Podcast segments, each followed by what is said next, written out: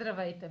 Вие сте с прогнозата на AstroTalks. Аз съм Роше, а това е седмичният хороскоп за периода от 30 август до 5 септември. Ще започна с общите влияния за седмицата, след което ще продължа с тяхното отражение върху вашия асцендент и вашият зодиакален знак. Меркурий влиза в Везни на 30 август за цели 2 месеца. Фазата на ретрограден Меркурий във Везни стартира на 27 септември като още от 6 септември ще започне появата на теми, които да коригираме на по-късен етап. На 4 септември Меркурий е в хармоничен аспект с Сатурн в Водолей и Северния кармичен възел в Близнаци, като ще дискутираме теми, свързани с отношения, пари или чувства и нужди от 23 август, когато Венера направи същият аспект.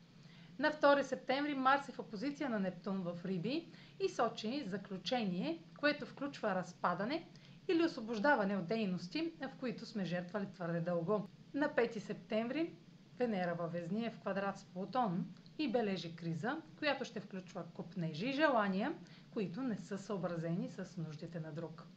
А сега проследете как ще се отразят тези енергийни влияния според вашия асцендент и вашия зодиакален знак. Седмична прогноза за Седент Лъв и за Зодия Лъв. Меркурий във вашата сфера на комуникацията приветства очарователни, дипломатични или фрътуващи съобщения. Балансът на информацията между вас и друг ще бъде на дневен ред. Аспектите с Сатурн и Северния възел реактивират възможност от 23 август. За пореден път имате работа с официален партньорски ангажимент, който има силно бъдеще и потенциал.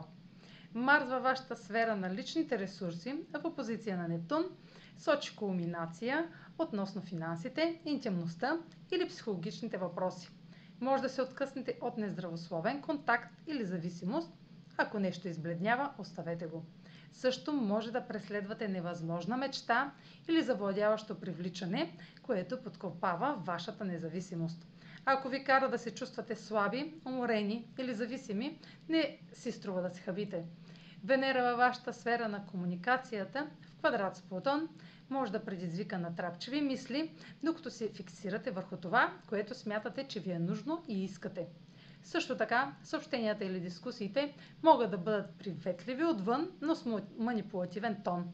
Следете баланса. Никой не трябва да бъде принуждаван да се съобразява или да се съгласява с нещо. Това е за тази седмица. Може да последвате канала ми в YouTube, за да не пропускате видеята, които правя.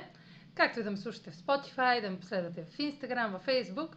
А за онлайн консултации с мен, може да посетите сайта astrotalks.online, където ще намерите услугите, които предлагам, както и контакти за връзка с мен. Чао! Успешна седмица!